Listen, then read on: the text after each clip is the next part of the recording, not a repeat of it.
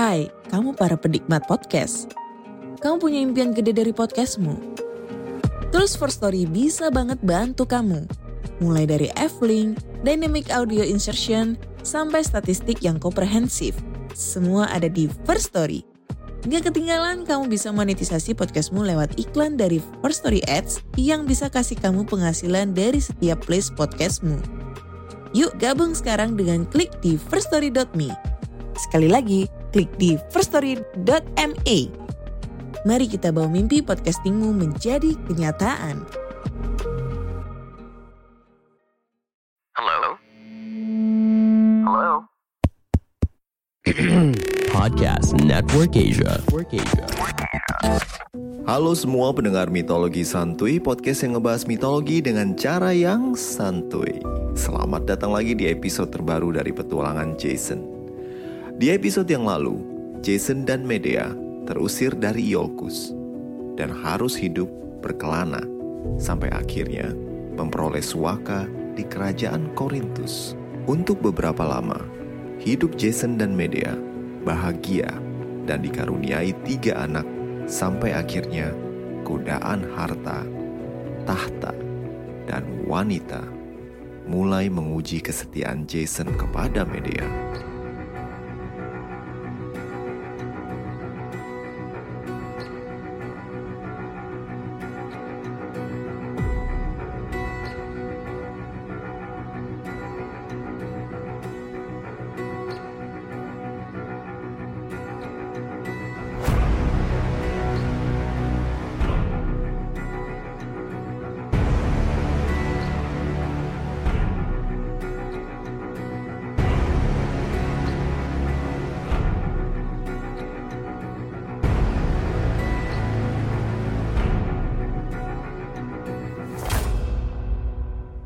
Tidak mudah membayangkan bagaimana perasaan Medea ketika mendengar rumor bahwa suaminya Jason telah berpaling ke hati wanita lain.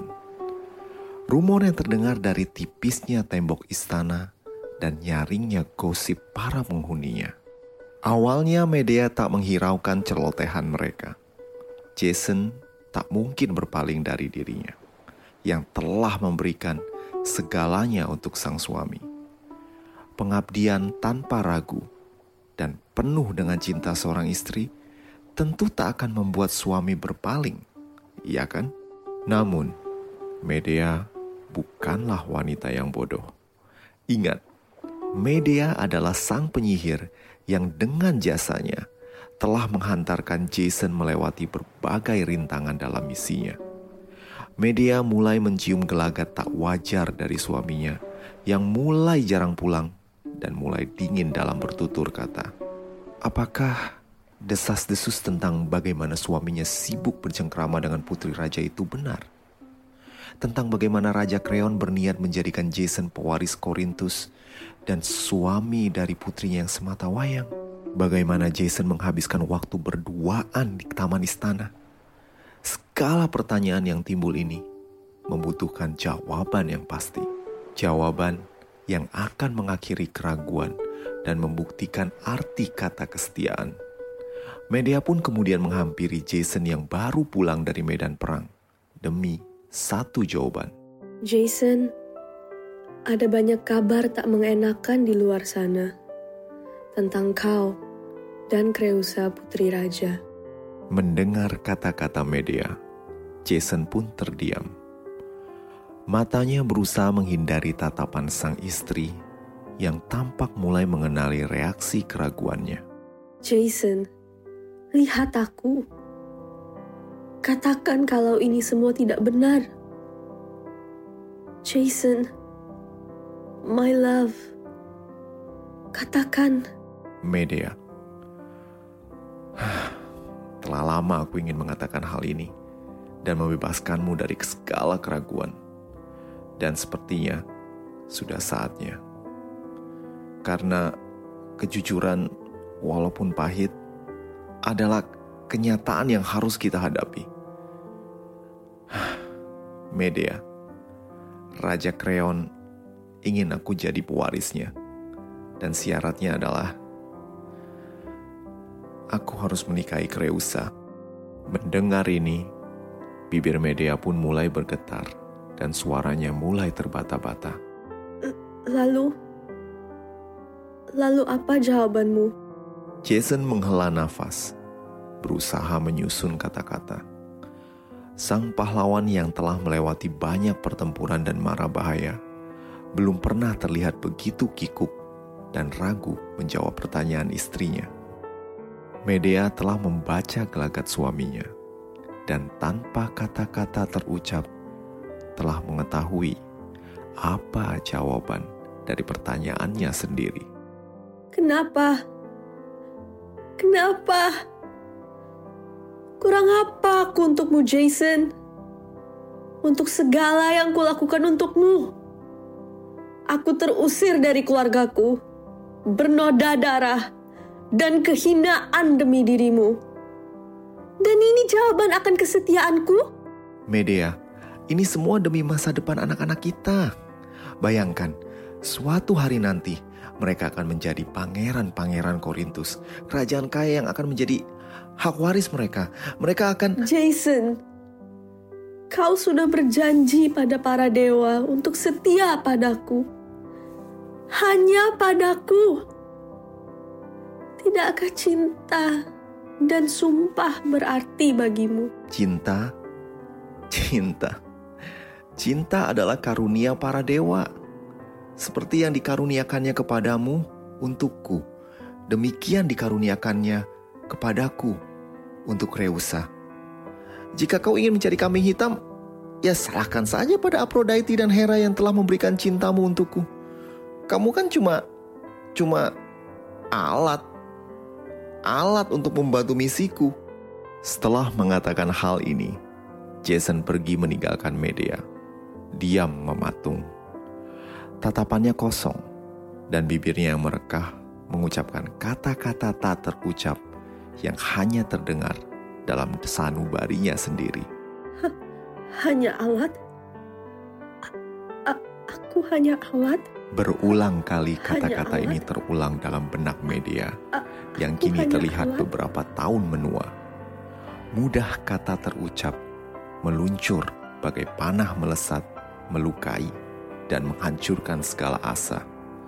Something died inside Medea that day. The day when he went away.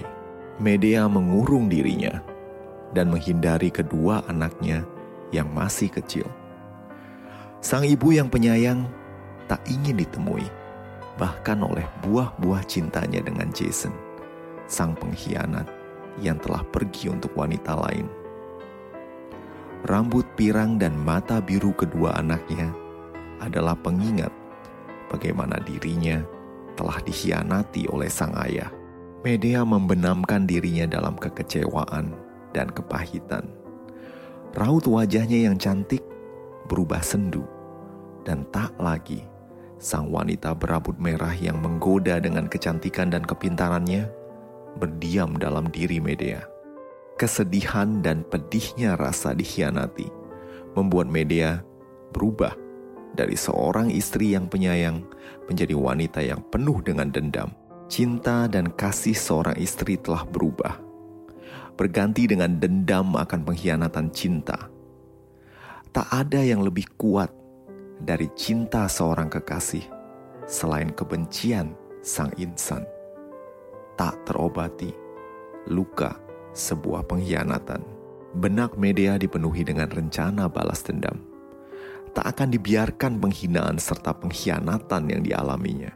Kematian adalah satu-satunya air yang dapat membasuh noda hinaan ini.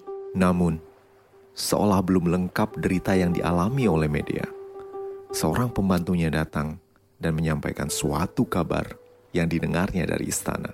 Raja Kreon tak ingin media dan kedua anaknya berada di Korintus, sementara putrinya akan menikahi Jason. Media yang telah terasing dari keluarganya demi mengikuti Jason kini akan terasing kembali, terusir dari Korintus. Kreon khawatir jika Medea tetap tinggal di Korintus, dia akan menggunakan kecerdasan dan kemampuannya untuk menimbulkan masalah bagi Creusa dan Jason. Medea must go. Dalam keputusasaannya, Medea berseru kepada Hekate, Temis, dan Hera. Berteriak kepada Zeus untuk mengingat kembali akan sumpah Jason kepadanya. Medea telah mengambil keputusan bulat, tak akan lagi melihat rekonsiliasi sebagai jalan yang akan ditempuh. Di hadapannya hanya ada jalan menuju pembalasan dan darah. Di saat inilah, secara kebetulan, Aegeus, Raja Athena, tiba mencari dirinya. Telah lama sang raja yang menderita kemandulan mendengar nama Medea, penyihir yang mampu mengerjakan mukjizat. Aegeus saat itu mampir ke Korintus setelah mengunjungi Oracle yang memberinya petunjuk untuk mendapatkan keturunan. Jangan buka botol winemu sebelum engkau sampai di Athena. Demikian kata Oracle. Aegeus pun tengah dalam perjalanan mengunjungi Trozen, tempat Raja Piteus yang sanggup menerjemahkan maksud Oracle.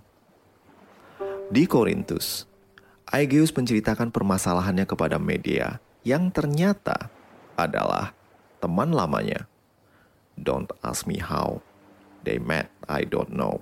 Medea yang pandai membuat ramuan obat menawarkan untuk memberikan solusi untuk kemandulan Aegeus. Dengan syarat, Aegeus membantunya pula. Medea lalu menceritakan tentang apa yang dialaminya. Dan Aegeus pun bersimpati dengan penderitaan Medea. Athena akan selalu terbuka untukmu, Medea. Datanglah ke Athena, dan dirimu akan mendapatkan tempat berlindung. Mendengar tawaran Aegeus, Medea pun seolah mendapatkan harapan di tengah gundah gulananya. Aegeus pergi, dan seperti yang telah kita ketahui, kelak kunjungannya ke Trozen akan mengubah nasibnya dari raja yang mandul menjadi ayah dari salah satu pahlawan Yunani terkenal. Theseus, sang penakluk Minotaur. Setelah kepergian Aegeus, Medea yang kini telah memperoleh tempat untuk bernaung, mulai menjalankan rencananya. Medea meminta pembantunya untuk menemui Jason. Medea berniat berbaikan dengan mantan suaminya dan tak ingin lagi ada perselisihan di antara mereka. Medea pun mengatakan kalau dirinya akan merestui pernikahan Jason dan Creusa. Jason pun tiba dan menghampiri Medea. Ah, akhirnya kau berpikir rasional, Medea. Kita tidak boleh berpikir terlalu jauh. Kita bisa gila kalau kebanyakan mikir. Para dewa terkadang berkehendak lain dengan apa yang kita harapkan. Yang kita inginkan tidak terjadi, dan apa yang tidak kita inginkan malah dikabulkan oleh para dewa. Aku hanya ingin berpikir realistis. Tak perlu bersedih terlalu lama untuk suami yang pergi. Jason terdiam. Dia tahu bahwa kata-kata sindiran Medea akan muncul. Dan walau terasa pedas, Jason memilih tidak bereaksi. Jason tak ingin upaya rekonsiliasi malah berakhir dengan pertengkaran yang tak akan selesai. Calon mertuamu sudah menyatakan maksudnya. Aku dan anak-anakmu harus angkat kaki dari Korintus. Lalu ke mana harus aku pergi? Keluargaku tak akan menerima aku lagi. Tak ada tempat bagiku di Yunani yang aman dari musuh-musuh kita. Jadi, gimana baiknya? Aku hanya mohon, demi anak-anak kita, biarkan kami tinggal di Korintus. Cuman ini yang kupinta. Aku tak akan mengganggu hidupmu dan istri mudamu. Bahkan, aku akan merestui pernikahanmu. Jason kembali terdiam, berusaha memikirkan solusi yang diberikan oleh Medea. Tak akan mungkin Kreon setuju membiarkan Medea tinggal di Korintus. Terlalu besar resiko menampung penyihir cerdas yang kini terluka akibat pengkhianatan Jason. Medea bisa membaca ragu di wajah Jason yang telah dikenalnya begitu lama. Satu dari kelemahan Jason adalah dia tak mampu mengambil keputusan dengan cepat. Terlalu banyak pemikiran yang menghinggapi benaknya. Yang mulia Kreon tidak akan membiarkanmu tinggal di sini, walau aku memintanya. Jason, kau tidak perlu bicara padanya. Bicaralah pada Kreusa. Aku akan mengirimkannya hadiah untuk menunjukkan betapa aku rela melepasmu. Aku hanya ingin hidup damai bersama anak-anakku. Melihat bagaimana media memohon demi hidup dan anaknya. Jason pun mengangguk dan berjanji akan membicarakan ini kepada Kreusa.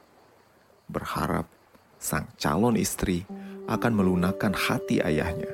Nah, bagaimanakah lanjutan dari cerita petualangan Jason yang berubah menjadi telenovela ini? Tentu saja lanjutannya akan kita nikmati minggu depan. Yang sabar ya. Gue mau ngucapin terima kasih, especially buat Syah yang udah bantuin gue isi suara media. Dan teman-teman lain yang udah ngedukung gue di laman traktir Mitologi Santuy.